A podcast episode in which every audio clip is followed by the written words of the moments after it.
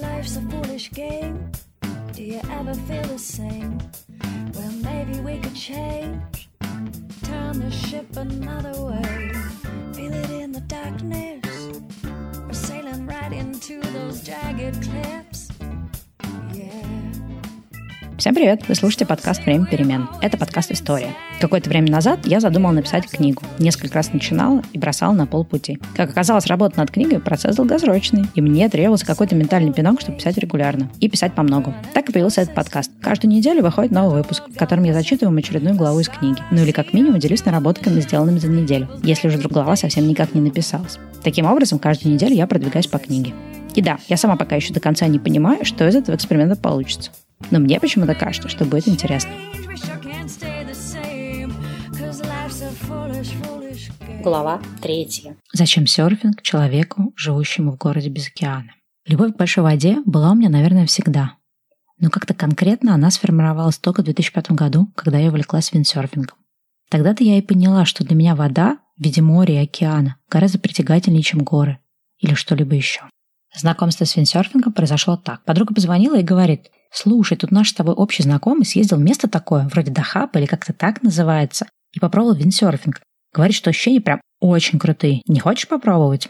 Позднее я также попробовала вейкбординг, а потом еще и кайтсерфинг. Для тех, кто не очень разбирается во всех этих водных видах спорта, расскажу подробнее. Виндсерфинг – это когда ты на огромной доске с парусом, считайте как мини-яхта. Двигаетесь по воде с помощью ветра, который дует в парус. Вейкбординг – это когда вы на доске, такой типа сноубордической, только вейковая доска сильно короче и сильно шире. Ваши ноги в креплениях, похожих на сноубордические ботинки, и вы едете за катером, держась за веревочку фал. Кайтсерфинг – это тоже про воду и про ветер. У вас есть крыло. Людям оно в первый раз почему-то кажется похожим на парашют или на крыло параплана. Хотя на самом деле у кайта свое специальное крыло. Благодаря сопротивлению ветра крыло над вами парит в воздухе, а вы под ним по воде едете на доске, тоже похоже на векбордическую или сноубордическую, но, конечно же, другую. И вот ветер дует ваш кайт, и таким образом кайт волочит вас по воде. Эти три спорта объединяют наличие водной стихии и огромное количество адреналина и эндорфина, которые вы получаете в процессе. А еще эти водные виды спорта объединяют то, что нужно много разных предметов, так называемого снаряжения, если виндсерфинг, то вам нужна доска с креплениями для ног, нужна мачта, к мачте нужен парус и специальные перекладины гик, в которые этот парус заправляется. А еще вам нужна специальная пояс трапеция, которая одевается на талии, и спереди из трапеции торчит огромный крюк. За этот крюк вы цепляетесь к поперечной перекладине на парусе и повисаете на нем, потому что при больших скоростях держаться все время за парус очень сложно, быстро устают руки. В кайтсерфинге тоже есть трапеция с крюком, но что характерно, крюк немного другой. Есть доска и есть крыло кайта, которое еще надо каждый день надувать. Крыло кайта ведут длинные 25-метровые стропы и в конце них перекладин, за которые вы будете держаться и управлять кайтом. Каждый раз вы этот кайт раскладываете и складываете, а сам процесс правильного раскладывания и закрепления строп – это вообще отдельная история. Если ошиблись, приходится начинать сначала. С вейком все вроде чуть попроще. У вас есть доска с креплениями ботинками, а сами вы в специальном спасательном жилете. Впрочем, для вейка вам нужен еще катер или хотя бы лебедка. Также вам может понадобиться гидрокостюм, чтобы сохранять в тепле ваше тело в прохладное время года или когда ветер очень сильный. И гидротапки, там, где на дне могут быть опасные кораллы, морские ежи и прочие гадости. К определенному моменту у меня сложился достаточно широкий круг друзей и знакомых, которые тоже занимались виндсерфом, кайтом или вейком. А вот тех, кто пробовал серфинг, были прям единицы. И я помню, как мой инструктор по виндсерфингу, Сережа Михеев, уже успел съездить на Бали посерфить, и я решила пристать к нему с расспросами. А как оно? Похоже на виндсерфинг? Или чем-то отличается? А что лучше?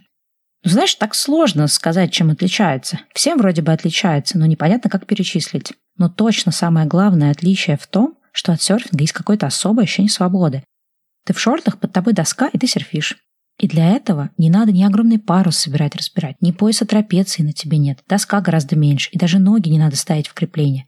Ты просто стоишь босиком на доске, скользишь по воде без ветра и других приспособлений, и у тебя ощущение, что ты свободен на все сто. Из всего, что мне когда-либо рассказывали про серфинг, я почему-то запомнила именно про эту свободу. Я помню, как начинала заниматься виндсерфингом в Дахабе. Было много кайфа и любопытства, но ощущения свободы как-то особо не было. Виндсерф давался тяжело, хоть и захватил с первого дня. Да и непонятно, кстати, почему захватил-то. До этого в моей взрослой жизни, да и в студенческой тоже, не было особо никаких спортивных активностей.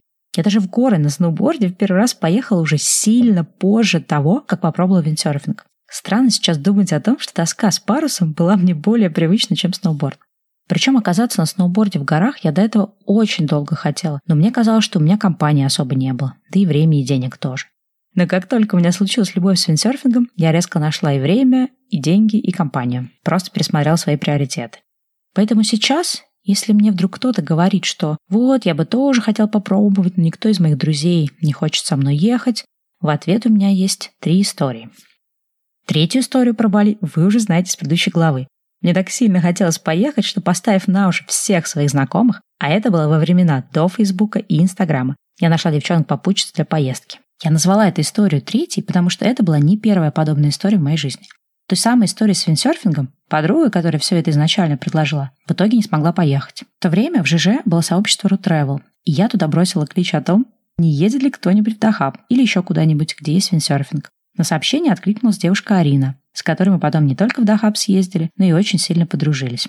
Забавно, что именно с ней у нас отменилась та самая злосчастная поездка в Грецию, и я вместо этого улетела на Бали. Круг замкнулся. Но помимо этих двух историй, была еще и вторая история. Когда я вдруг созрела для того, чтобы все-таки освоить сноуборд, я не стала больше заморачиваться поиском компании среди друзей и просто поехала одна в сноубордический лагерь со школы Сноупро. Так что если очень хочется, выход всегда есть. Но со временем у меня появились компании во всех этих областях, и даже часть из моих старых друзей тоже присоединились к кайту, вейку и виндсерфингу. В те самые первые поездки в Дахаб, виндсерфовые отпуска, я повстречала первых дауншифтеров. Тогда их, наверное, так еще никто не называл. А даже если и называл, само понятие имело чуть другой смысл и оттенок. Тогда дауншифтинг ассоциировался с какой-то смелостью и авантюрностью, с выбором в пользу свободы и простой жизни, и точно не ассоциировался с тем, что есть сейчас, когда дауншифтеры — это якобы такие ленивые бездельники, живущие непонятно на что. Дауншифтером были ребята, когда-то давно работавшие в офисе, которые однажды все бросили и уехали вслед за желанием проводить на океане не две недели отпуска в год, а большую часть года. Когда-то бывшие юристы, финансисты, маркетологи. Сейчас они работали инструкторами по виндсерфингу или менеджерами на кайт-станциях. В облике всех этих людей как будто бы было что-то общее, что-то, что сложно было описать конкретными словами. От них веяло внутренней гармонией, которая проявлялась в неторопливости и в радостных улыбках, а в светлых глазах шумел океан свободы и ощущение, что можно все. Этим людям было просто невозможно не завидовать.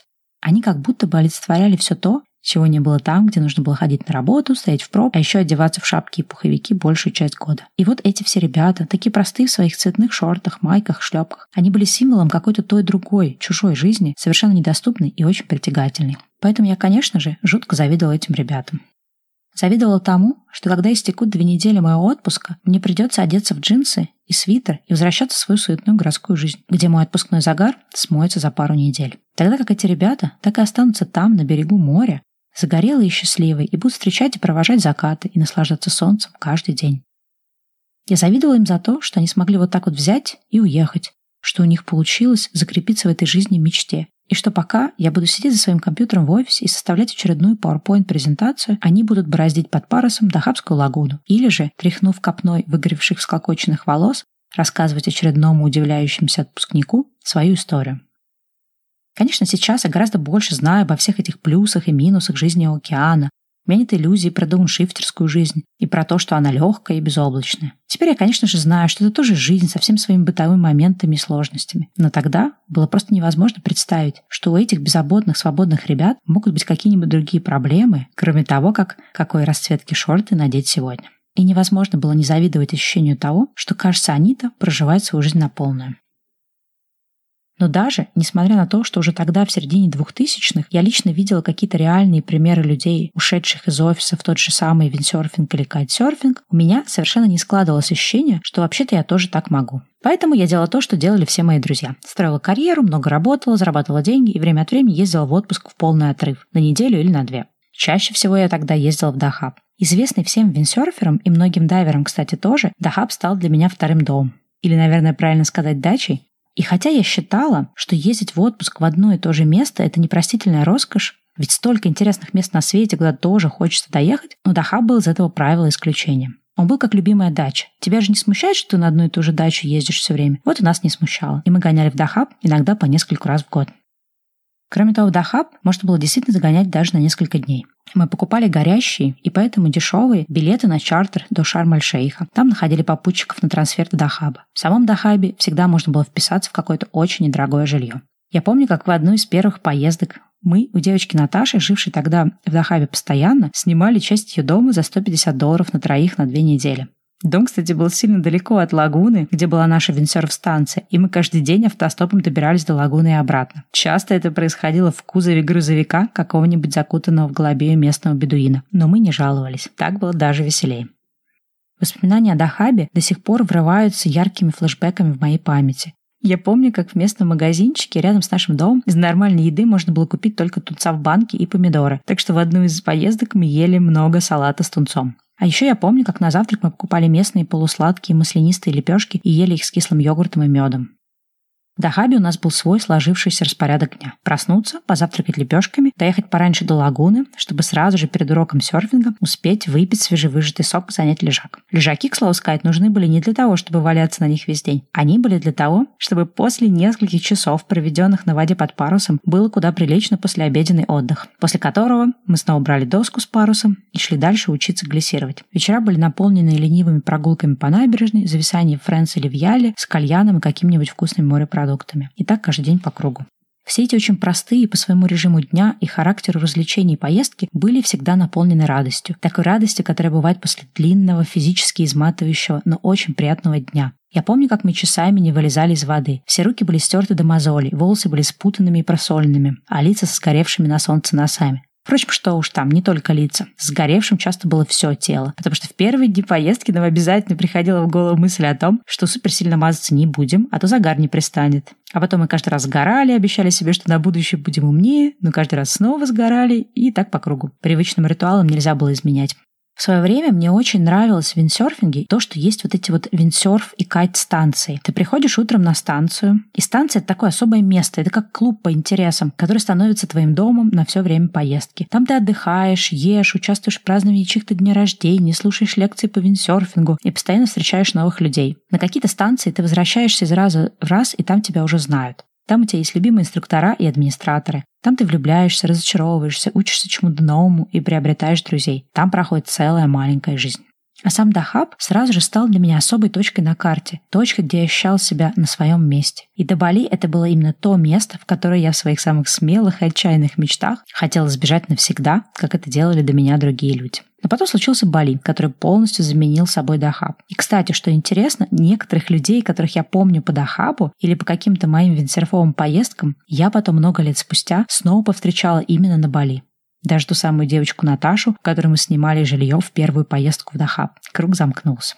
И не зря он сказал, что Бали в каком-то смысле заменил Дахаб. В своем же дневнике 28 сентября 2008 года, то есть в первую свою поездку на Бали, я написала вот такую вот заметку.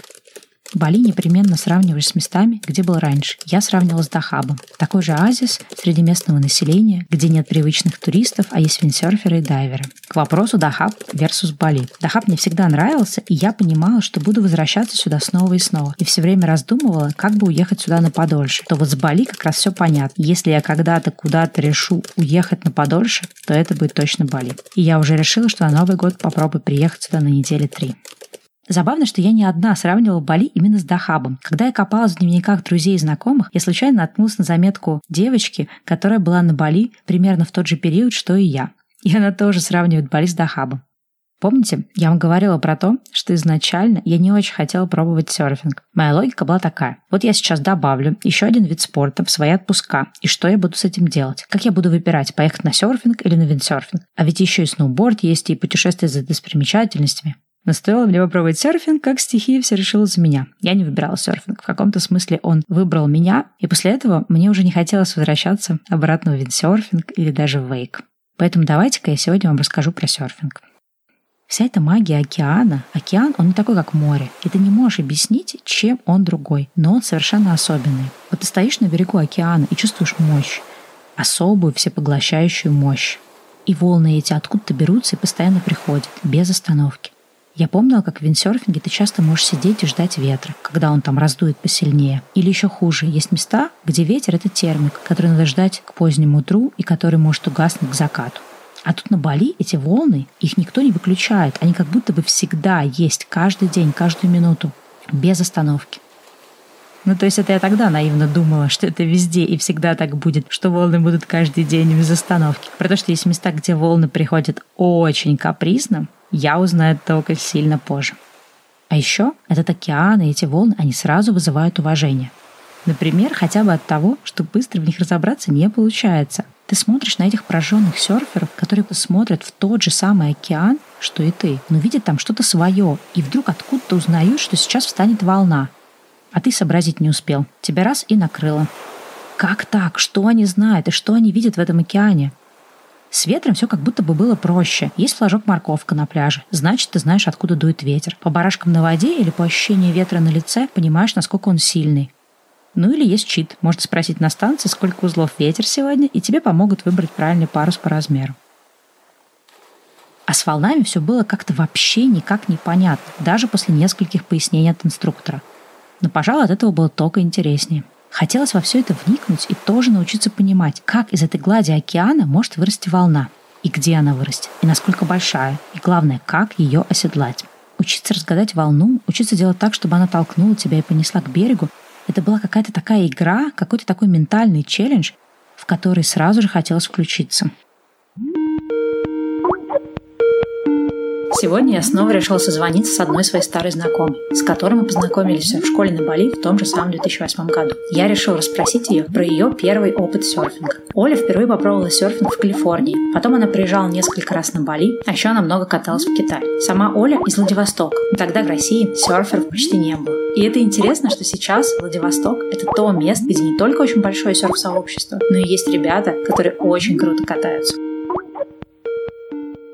Когда мы с тобой познакомились, это был мой второй приезд на Бали. После этой моей поездки я, собственно, поехала обратно в Владивосток, потому что тогда у нас был такой проект. Я привозила группу фотографов, писателей и профессиональных серферов из Калифорнии, потому что они делали статью для Surfline про серфинг на Дальнем Востоке России. Ты была как раз в каком-то смысле у истоков, участвовала да, в создании вот этой истории Владивостокского серфинга. Это очень прикольно прикольно, кстати. Да, можно сказать, что я была одной из пионеров, и там тоже такая интересная история, как я познакомилась с этими ребятами из Surfline и с этим достаточно известным серф-фотографом Крисом Бёркардом. Талантливый фотограф путешествует по всему миру, именно специализируется на экзотических, не, неизученных и труднодоступных местах. Подобралась хорошая такая команда профессиональных серферов из Калифорнии, из Гавайев. И мы тоже нашли ребят в Владивостоке серферов, которые, знаешь, энтузиасты, там были в числе первых, которые продвигали, они все а, в основном занимались виндсерфингом или там кайтсерфингом до этого. Все происходило, знаешь, от маленькой группки людей, 5-10 человек. Благодаря этой поездке американские серферы узнали больше о нашем городе Владивостоке, о местной серф-культуре. Которая... Ну, вообще узнали о том, что у нас тоже, оказывается, есть волны и не такие уж и да. плохие, как может показаться, да? Типа, откуда у вас там в России волны. Да, ну, в общем, получились классные фотографии, классные воспоминания. Ну, а сейчас, насколько я знаю, это достаточно такое популярное занятие во Владике. Там и клубы, и, и доски, и я так слышала, ребята из Владивостока некоторые стали на достаточно хорошем уровне кататься. Встречала, да, ребята из Владивостока на Бали, которые прям очень круто катаются. Слушай, а я хотела, на самом деле, еще раз спросить, пока мы не ушли от этой истории, я смотрела как раз твои фотографии, где-то там вот увидела какие-то там обрывки обрывки вот это, этих историй про то, что вот ты как раз делал этот проект. И мне было забавно, ну, читать там, где ты описывал какие-то свои эмоции от серфинга вот, да, в Владивостоке, в этой холодной воде, в совершенно других условиях. Кто-то там тебя в комментариях спросил, типа, ну, каково это там сравнительно там с тем-то, тем-то. И ты вот что-то такое сказала о том, что в этом есть просто как бы особенная фишка того, что это какие-то свои отечественные волны, и они вот тут вот, да, дома, да, потому что ты сама из Владивостока, да, я правильно понимаю? Ты помнишь вот эти свои эмоции от того, что ты вот путешествовал в Калифорнию, путешествовал на Бали, там, в Китае, за волнами, а потом раз приезжаешь в свой родной город, и оказывается, там тоже вполне себе существует серфинг. Удивление от того, что, знаешь, вот это вот, то, что мы только знали по фильмам, о чем мечтали, что представлялось какой-то далекой неосуществимой мечтой, оказывается, всегда было практически у нас во дворе. Оказывается, оно всегда было рядом, просто у нас не было знаний и не было, ну, досок, не было, в общем, возможности это дело попробовать. Ну что, если есть желание, то как бы и возможности найдутся. Было очень классно. При том, что я когда жила в Китае, у меня был маленький блог чисто для себя, основанный на моих впечатлениях о поездках по Китаю в поисках, э, ну, более-менее брейков, которые, ну, подходили для, для катания. Кататься хотелось больше и чаще, а летать постоянно на Бали тоже было маловероятно. Вот, поэтому я как бы была очень знакома именно с такими ветровыми волнами. Непонятно, придет этот ветровой свел или не придет, надует ветер за ночь волны или не надует. Ну, как бы, что я помню, это вот ощущение такого азарта, когда ты именно гонишься, едешь на определенный спот в Приморском крае под определенный расчет, что там поднялся ветер вчера и что он был под правильным углом. И это означает, что там есть только маленькая вероятность того, что там образуются хорошие волны хорошего размера с хорошим периодом. То есть никаких прогнозов, кроме там Wind Guru, который показывает ветер и там примерно направление волн, никаких серф-камер. Это вот чисто э, с, с местным любителем серфинга, тоже таким же, знаешь, оголтелым, повернутым на этой теме. И груженные сзади американские профессиональные серферы нас даже останавливали, потому что Приморский край это же в принципе закрытая военная зона. В некоторых местах иностранцам, например, останавливаться нельзя. Нам повезло остановиться именно в таком месте на завтрак. Мы как-то проехали знак, где было написано, что останавливаться в этой зоне запрещается. И 15 минут э, в процессе этого завтрака, видимо, местные люди сообщили, кому нужно, явился наряд. Ну, слава богу, наш, мы объяснили, что мы тут с хорошей миссией. Нас отпустили, но, в принципе, ребят, ну, могли забрать в, в отделение, знаешь, там, до выяснения обстоятельств. Американцы непонятными досками. Какой-то серфинг вообще неведомый, да, что это вообще? Да, ну, в общем, куча впечатлений. Такие вещи создают впечатление на всю жизнь. Да, слушай, нет, это очень, конечно, крутая история. С тобой общались тогда, то примерно время, но я не, ну, почему-то не отложилась у меня информация, что ты как-то в этом проекте участвовал. В том числе из-за того, что тогда вообще вот это все было настолько нишевое, то есть для человека, который вот впервые попробовал серфинг на Бали, казалось, что это не может быть никакого серфинга у нас в России, поэтому ты даже какие-то эти вещи, наверное, они даже не доходили. Это потом уже только спустя много лет я вот узнала тоже про вот был проект на Камчатке, вот это Камшака, да, потом вот у вас. Ну, то есть вот это стало, конечно, таким просто откровением. Ого! Сейчас это уже не удивительно. Сейчас там, да, и на Черном море активно, не то, что серфят даже соревнования проводят. Владивосток, Камчат, Питером, в Калининграде, да, и, и то, да, на каких-то вот таких ветровых волнах тоже серфят. Это, конечно, очень удивительно, как буквально там за 10 лет это просто все вот не только появилось, но и как-то прям стало разрастаться. Да, это все очень интересно, особенно для людей, как ты, как я, которые, в принципе, попробовали это до того, как это стало какой-то массовой тенденцией, элементом массовой культуры. Ну, классно.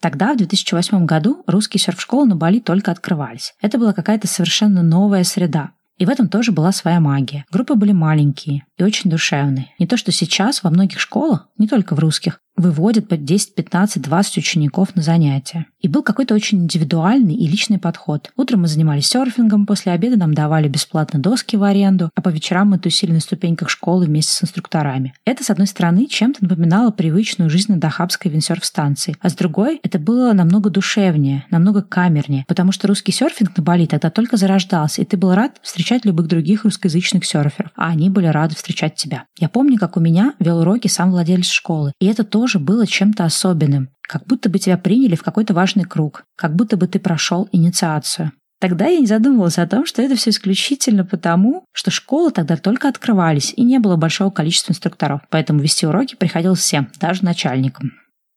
Уроки по серфингу проходят примерно так. Вначале у вас есть водное теоретическое занятие, на котором вы узнаете о том, откуда берутся волны в океане и как они формируются, как нужно соблюдать безопасность и что, собственно, делать с доской. Большинство этой информации обычно вылетает и тут же сразу вылетает из вашей головы. А то, что не успеет вылететь, потом вымоется океаном на первом же занятии на бичбрейке в Куте. В хороших серф-школах теоретическую часть потом повторят еще не раз. Так что в конечном итоге что-то из этого все-таки закрепится.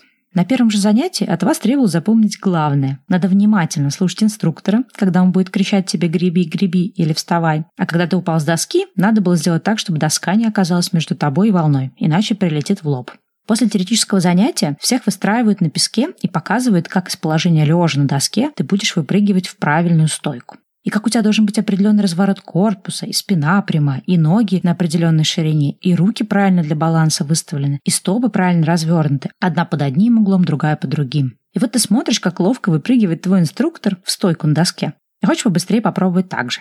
На деле, правда, оказывается, что офисная жизнь сделает тебя чуть менее прытким, чем требуется для серфинга. Так что выпрыгивание в стойку в реальности превращается в карабкание через коленки. Но это нормально, так все начинают. Кстати, неожиданный лайфхак. Если вы когда-нибудь решитесь попробовать серфинг, и вы не из тех, кто ходит на фитнес каждый день, вы можете очень сильно упростить себе задачу вскакивания в эту стойку, если дома за месяц до поездки начнете делать каждый день упражнения бёрпи. Достаточно делать по 5 или 10 повторений каждый день. Если вы уже пробовали серпить, то вам бёрпи тоже поможет. Я помню, как сама, где-то там на второй год жизни на Бали, в течение пары месяцев делала бёрпи каждый день. Это очень сильно изменило скорость моего вставания на доску. Итак, вернемся к первому уроку серфинга. Представьте, вот вы такие прекрасные, в новенькой лайкере и в шортах совершили несколько заскоков на вашу доску, пока вы еще на берегу. В моменте вам кажется, что делаете вы все уже довольно-таки сносно, и пора идти на воду. Вы в предвкушении. Сейчас все будет.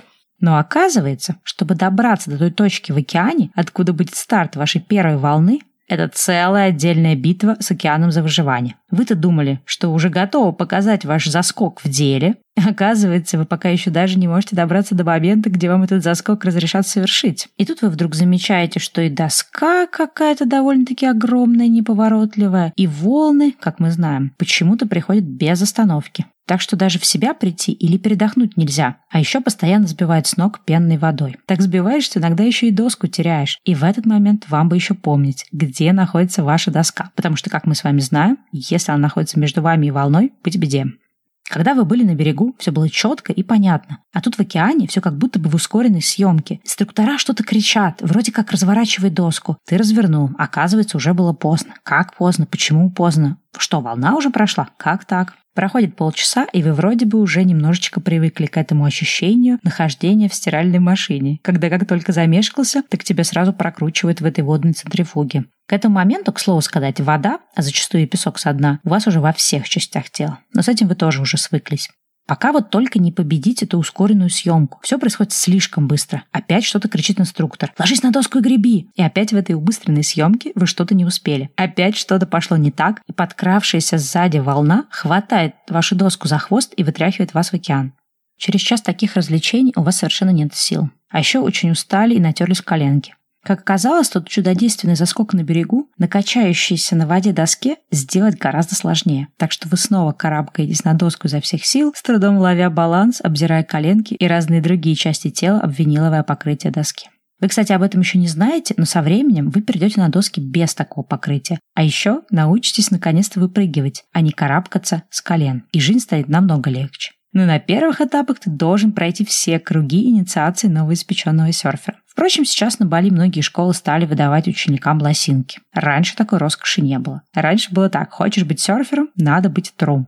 И вот ты, уставший со своими стертыми коленками, вдруг ловишь ту самую волну, где ты все успел, и заскок был правильный, и ты вдруг оказался стоя на доске, которая стремительно несет тебя к берегу.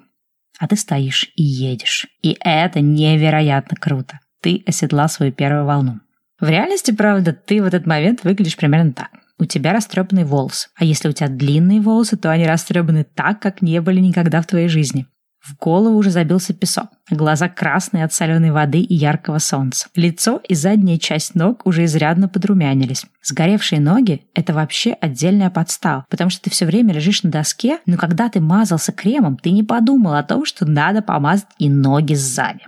Завтра тебя ждет боль. А сегодня ты скользишь по волне, твои шорты, лайкры, купальник, нужно подчеркнуть, задрались самым неведомым образом. Ты на доске в совершенно нелепой позе. Ноги широко расставлены и вывернуты так, как у борца сумо. Сам ты или наклонен до земли, как будто картошку окучиваешь, и пятая точка выше головы. Или застыл в йога-асане, поза воина. Руки расставлены в стороны, как будто бы ты пьян и ищешь опору в стенах. И на лице у тебя такое сложное, сосредоточенное выражение, как будто бы ты идешь на осаду замка. Короче, ты в этот момент выглядишь очень забавно и очень нелепо. Но знаешь что? В тот момент, когда твоя доска доедет до берега, и ты спрыгнешь с нее на дно, на твоем лице будет растянута такая огромная улыбка счастья, которую у тебя, возможно, давно никто не видел.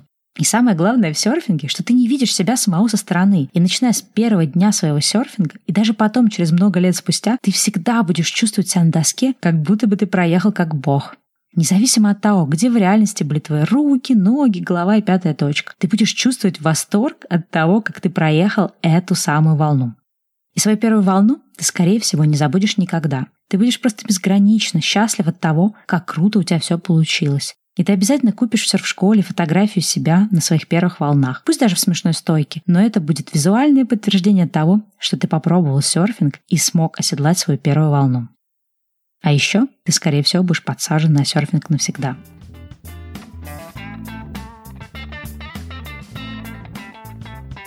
Слушай, я еще хотела, на самом деле, тебя для вот тоже подкаста расспросить. Получается, что ты вот испытала балийскую серф-школу, русскую серф-школу и международный серф. В чем какие-то были кардинальные различия? И, не знаю, или, может быть, там кому что больше подходит? То есть вот если что-то такое на эту тему тебе сейчас вспомнится, то было бы классно. Конечно, там огромная разница в подходах. Самая большая разница в том, что балийцы, серф-инструкторы, они все выросли там, они это впитали. То есть, знаешь, еще это и местная культура, то есть, что дополнительно интересно брать уроки у них, потому что они столько могут тебе рассказать и про Бали, и про океан. Что интересно с русскими, русские, так как мы все, по большому счету, для нас это было новое и незнакомое, мы все старались наверстать, вот знаешь, то, что в детстве мы не могли серфить, и мне кажется, русские серф-школы все отличались подходом как можно быстрее, кратчайшие сроки, тебя вывести и поставить на, на волны, и чем больше, тем лучше. В каком-то смысле это до сих пор есть. Конечно, например, сейчас, да, когда я смотрю там, как вот обучают сейчас школы, как тогда, ну, больше какой-то такой вот базы самообучения, она, конечно, ну, видно, что она такая более серьезная, более основательная, потому что тогда это все, ну, какие-то были первые попытки, да, в 2008 году. Сейчас, конечно, все это очень основательно, и русские серф-школы, они на самом деле по уровню обучения не отличаются там от каких-то других. Но все равно вот есть этот момент, который я вижу, да, вот это вот то, что ты сейчас круто сказал, что вот это желание наверстать и какие-то короткие, знаешь, сжатые сроки, это охватить неохватываемое. И поэтому очень часто ты видишь именно русские школы, что они привозят учеников на какие-то достаточно большие волны, что просто людей толкают просто в какой-то ад. И, ну, как бы это, с одной стороны, наверное, круто круто для людей, потому что они получают сразу такое огромное количество эмоций, огромное количество таких вот, да, ну прям таких, знаешь, сырых вообще непередаваемых адреналиновых таких всплесков. Ну и сразу, да, у них есть возможность вот почувствовать этот настоящий серфинг, но с другой стороны, что-то мне вот иногда в этом не нравится, потому что вот такая торопливость, да, ну непонятно, куда как бы, куда торопиться, да, океан никуда не денется. Если человеку нравится серфинг, он же будет приезжать снова и снова, и не всегда вот есть, ну, вот эта необходимость пытаться как-то проскочить вот те этапы, да, которые, ну, должны быть, естественно, естественным образом. Потому что серфинг это не какой-то такой там спорт или какая-то такая активность, которую ты, знаешь, за одну поездку освоил, и все, и потом ты такой молодец. Это история, которую ты осваиваешь всю жизнь. И непонятно, да, почему вот у нас есть желание это все проскочить какие-то этапы в более быстром таком темпе. А что вот международные кемпы на этот счет? Вот, а в последний приезд я решила попробовать серф-лагерь, назывался Кима Серф. В Чингу это немцы его держат, и я жила там целый месяц. Он был близко к Олдмен, в пределах пешей дистанции, танцы. Короче, немецкая школа Кима Surf. Я хочу сказать, что был контраст по сравнению с русской школой, потому что там ты чувствуешь, что тебе заботят. Ну, были немки, инструкторши, и они такие смелые тетки, но с другой стороны, они всегда, например, они, если ты лезешь на волну, и видно, что она быстренько закроется, и ты полетишь носом вперед, ты не скажешь, что не надо лезть на все подряд, потому что, ну, тем самым ты можешь получить травму или там повредить доску. Они более такие серф-этикет обращают внимание. Мне понравилось, как они разбирали по видео, там, записям какие-то вот ошибки в серфинге. Мне понравилось. Еще, кстати, хочу сказать, что у местных, у балийцев, у них есть такая тенденция, они там не только в океане, чтобы тебя кататься научить, но они еще там,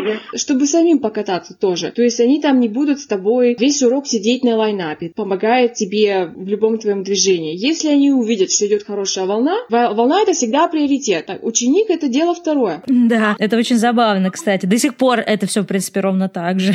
Ничего не меняется. Да, ты, например, не знал, да, что они так урок строят, и опа, а где там мой инструктор? А, вон он катается. Ну, ничего, сидишь, ждешь. Полицев такая особенность у немцев они как бы больше тебе уделяют внимания, Помимо немецкого кемпа, я же еще брала уроки в американской школе серфинга. Мои первые уроки серфинга. И когда я уже жила здесь, я тоже, кстати, начала кататься. Тут есть, э, ну, всякие типа клубы по интересам, с которыми я каталась. Когда я приехала, я здесь, в принципе, никого не знала. И, ну, это был такой классный способ э, встретить новых людей, новых друзей. И они устраивали тоже такие, как бы, ежемесячные, что ли, сессии по серф-коучинг. Ну, именно помогая улучшить какие-то аспекты своего серфинга, когда ты там уже не совсем новичок, но всегда есть над чем поработать. У американцев, у американцев немного по-другому. Американцы, особенно здесь, калифорнийские, они все такие на позитиве. То есть они будут тебе кричать, какой ты там офигительный, и как у тебя, ты там, например, коряво совершенно проехал, они там будут тебе, ой, как типа круто, супер, ну, знаешь, такие очень... Э,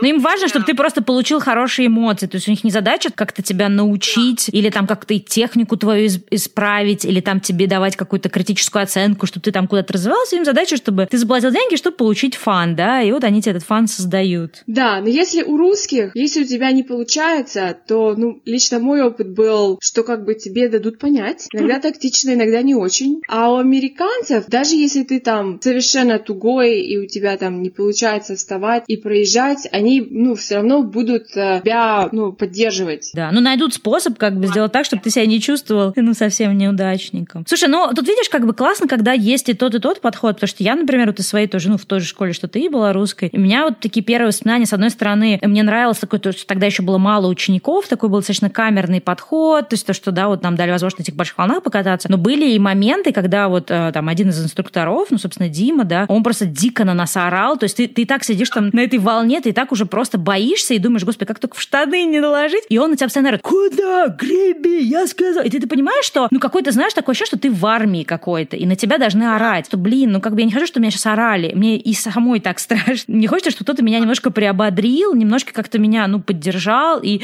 на самом деле, вот я помню, мне тогда очень этого не хватало. И даже я помню, был какой-то день, когда я просто там расплакалась на уроке, потому что Дима нас там завел на какие-то волны, и я какую-то волну проехал, и он на меня орет. Что ты видела? Я такая, какой правильный ответ, что нужно ответить? Что ты видела? Я понимаю, что я не понимаю, что он от меня хочет, он просто продолжает орать, орать, орать. Я помню, что я расплакалась, а оказывается, он хотел мне таким образом поня- дать понять, что если я в этот момент видела вот эту зеленую стенку волны, значит, я молодец, ехала вдоль волны, да, там не вперед, как вот, ну, ученики делают. Помню, что я рыдала вообще там, потому что, ну, для меня, естественно, там это же инструктор, какой-то, да, оценка моего инструктора, это как-то, ну, тогда была очень важна. Там рыдала и думала, что, боже, какой же я лузер, про что-то у нас не получалось, Дима там мог, принципе, матом выругаться. И вот я помню, тогда это было, ну, как-то достаточно тяжело эмоционально. И я вот то, что сейчас рассказывала тоже про немцев, там, тех же американцев, сложно представить, да, в международном кемпе, что на тебя твой инструктор матом наорет и скажет, куда, козлина, прешь, я ж тебе сказал, греби в другую сторону. Ну, такой, да, наш русский серфинг, он немножко, конечно, обладает определенным таким, как сказать, не знаю. Немного экстремальный такой. Действительно, есть что вспомнить. Вспоминаю с улыбкой, да, были там всякие ситуации, были ситуации, когда я на бревне на этом, на доске, большой свел, я на куте, почему-то я куда-то выплыла, и я была с инструктором, но потом как-то мы друг друга потеряли, и я там одна. Я понимаю, что я не знаю, как вернуться назад, потому что там еще и серферов везде дофига, то есть у меня нет шансов с ними бороться за эту волну, а, и вообще никакого желания нет ловить волны в два раза моего роста. Хочется просто потихоньку вернуться на пляж. А как этого сделать, я не знаю, потому что волны просто идут, знаешь, не переставая. Я там подплываю к одному мужику на лайнапе и говорю, слушайте, а вы мне подскажите, пожалуйста, где тут ближайший канал? Мне бы как-нибудь бы выйти.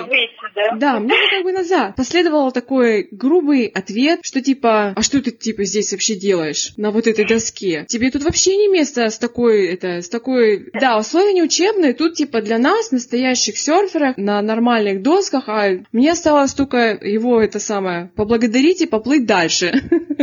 Да, помнишь, они, кстати же, стали возить в Чингу, потому что я помню, что, ну, такие воспоминания откуда, они были очень сумбурные. А вот когда тебя вывозят в этот Чингу, то есть это для тебя какой-то просто новый мир. Ну, во-первых, природа более красивая, ты как будто бы уже не просто там на каком-то таком, знаешь, туристическом пляже калашматишься в этой воде, а как будто вот это уже серьезный да. серфинг, да, вот какие-то такие же были ощущения. Помню, что ты приехала немного раньше нас, ты в своих уроках была одну сессию впереди нас, была первый человек, с которым я помню, я разговаривала о впечатлениях о поездке на Чангу. По-моему, это был Old Man. Ты была в восторге, рассказывала какие-то настоящие волны по сравнению с этой кутой. Ну а на следующий день поехали мы, пришел Свел побольше. Но, как ты помнишь, э, Диму это никогда не смущало, а наоборот, быстрее научится в таких условиях. Такой очень запоминающийся день. Я помню Дима на лайнапе, я там еще пара студентов. Помню, все куда-то с лайнапа рассосались, знаешь, уплыли подальше, и помню Димин такой зловещий смешок в плане, ну сейчас, сейчас, все, значит, расплылись, сейчас придет у нас clean-up set. Это была запоминающаяся поездка. Мы все получили кучу впечатлений. Странно, что тогда ты не воспринимала это, что вообще-то достаточно небезопасно было и могла быть какая-нибудь беда. Тогда ты просто, ну, ты слепо доверяешься инструкторам, школам, ну и надеешься на то, что они как бы знают, что они делают. Ну, Достаточно да. забавно. А, да, это как бы очертя голову, держась за свою доску софт-топ, надеясь на лучшее. Ну да, если бы знал, что ты, ну, на самом деле не готов к таким условиям, ты, может быть, сам бы и не полез. А так как выбора у тебя не было, то пришлось э, ориентироваться по ситуации, ну и там получилось словить какие-то такие более серьезные волны. Ну, слава богу, никто не пострадал, все получили кучу впечатлений, так что, ну, наверное, это положительный опыт. В общем-то, знаешь, это а, действительно это такие яркие, насыщенные воспоминания, есть, а, есть с чем сравнить. Но, наверное, мой вот именно уроки, из которых, наверное, я для себя извлекла наибольшую пользу, наверное, это были уроки уже вот здесь, в Калифорнии, когда у меня была какая-то база серфинга, и когда мне могли ну, дать очень дельные советы вот, по катанию. Когда ты начинаешь,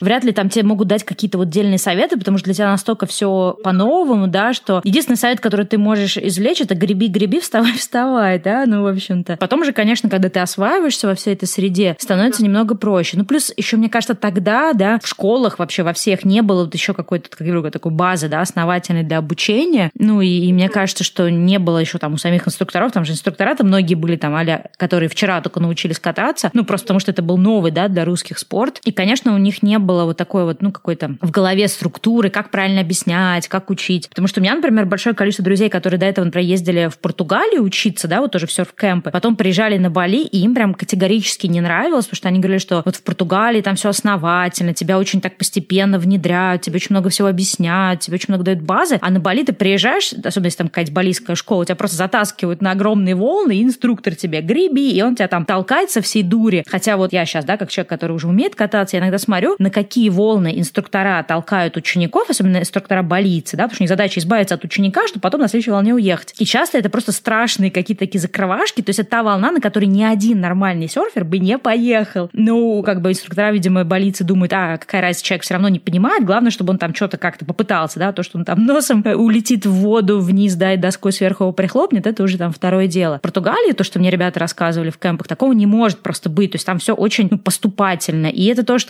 интересный, конечно, момент, насколько на Бали такой, знаешь, какой-то э, просто, не знаю, какой-то gold rush, да, просто все там быстрее хватить, кто там какую застолбит территорию, а вот где-то, да, в той же Португалии все это было совершенно в другом темпе и с другой подачей. Да, я, я, с этим, я с этим соглашусь, да. В Америке, потому что тоже они так более постепенно подходят к этому делу. Но при этом, кстати, знаешь, интересно, сейчас в Калифорнии появляются тоже русские серф-школы. Интересно, как они изучают. Серьезно, есть уже? Да, ну вот а, один есть э, парень, которого я, кстати, с ним на Бали познакомилась много лет назад, Лёша, и он а, достаточно неплохо катается, и он открыл свою серф-школу, по-моему, на, а, я не уверена, по-моему, в Венес-Бич. Он дает какие-то частные уроки, и вот у него уже как школа это все оформлено. А еще я слышала от подруги, ее собеседовали ребята, по-моему, частично там пара русский и американец, или еще какой-то такой вот микс. Они тоже открыли свою школу школу в Лос-Анджелесе, и вот они искали на Бали как раз русских, ну, русскоязычных инструкторов. И вот эта девочка к ним тоже собеседовалась. Ну, в итоге она вот в ту, ту поездку не поехала, то есть я не знаю, как, то, как там обучать, как там все происходит, но как минимум две, получается, школы русские есть.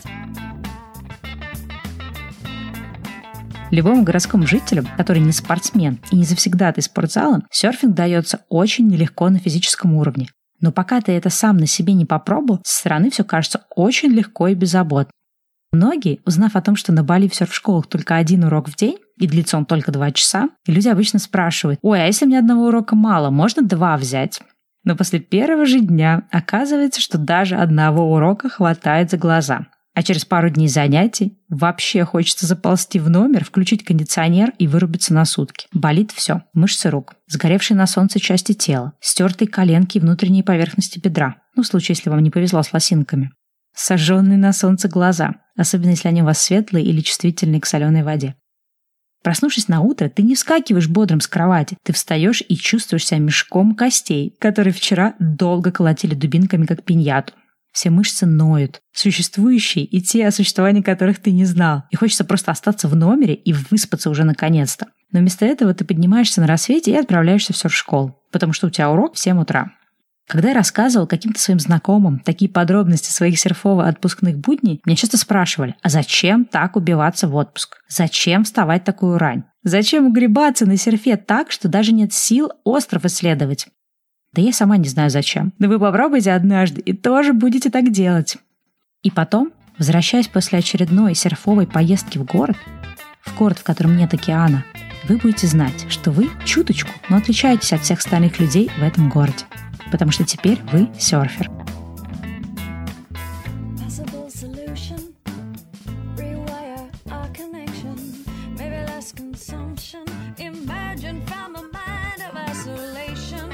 Спасибо вам за внимание. Следующий выпуск выйдет примерно через неделю. Если вы хотите как-то подбодрить меня в моем процессе работы над книгой, то обязательно найдите минутку и расскажите об этом проекте у себя в социальных сетях. Мне будет очень приятно, если больше людей присоединится к слушанию этого проекта. А если вы уже были на Бали и у вас есть какая-то история с этим связана, пожалуйста, пришлите мне ее в аудиоформате или в письменном формате на почту. Я собираю разные истории для того, чтобы им вдохновляться и, может быть, даже включить какие-то из этих историй в книгу. Ну все, услышимся в следующей главе через неделю. Пока-пока.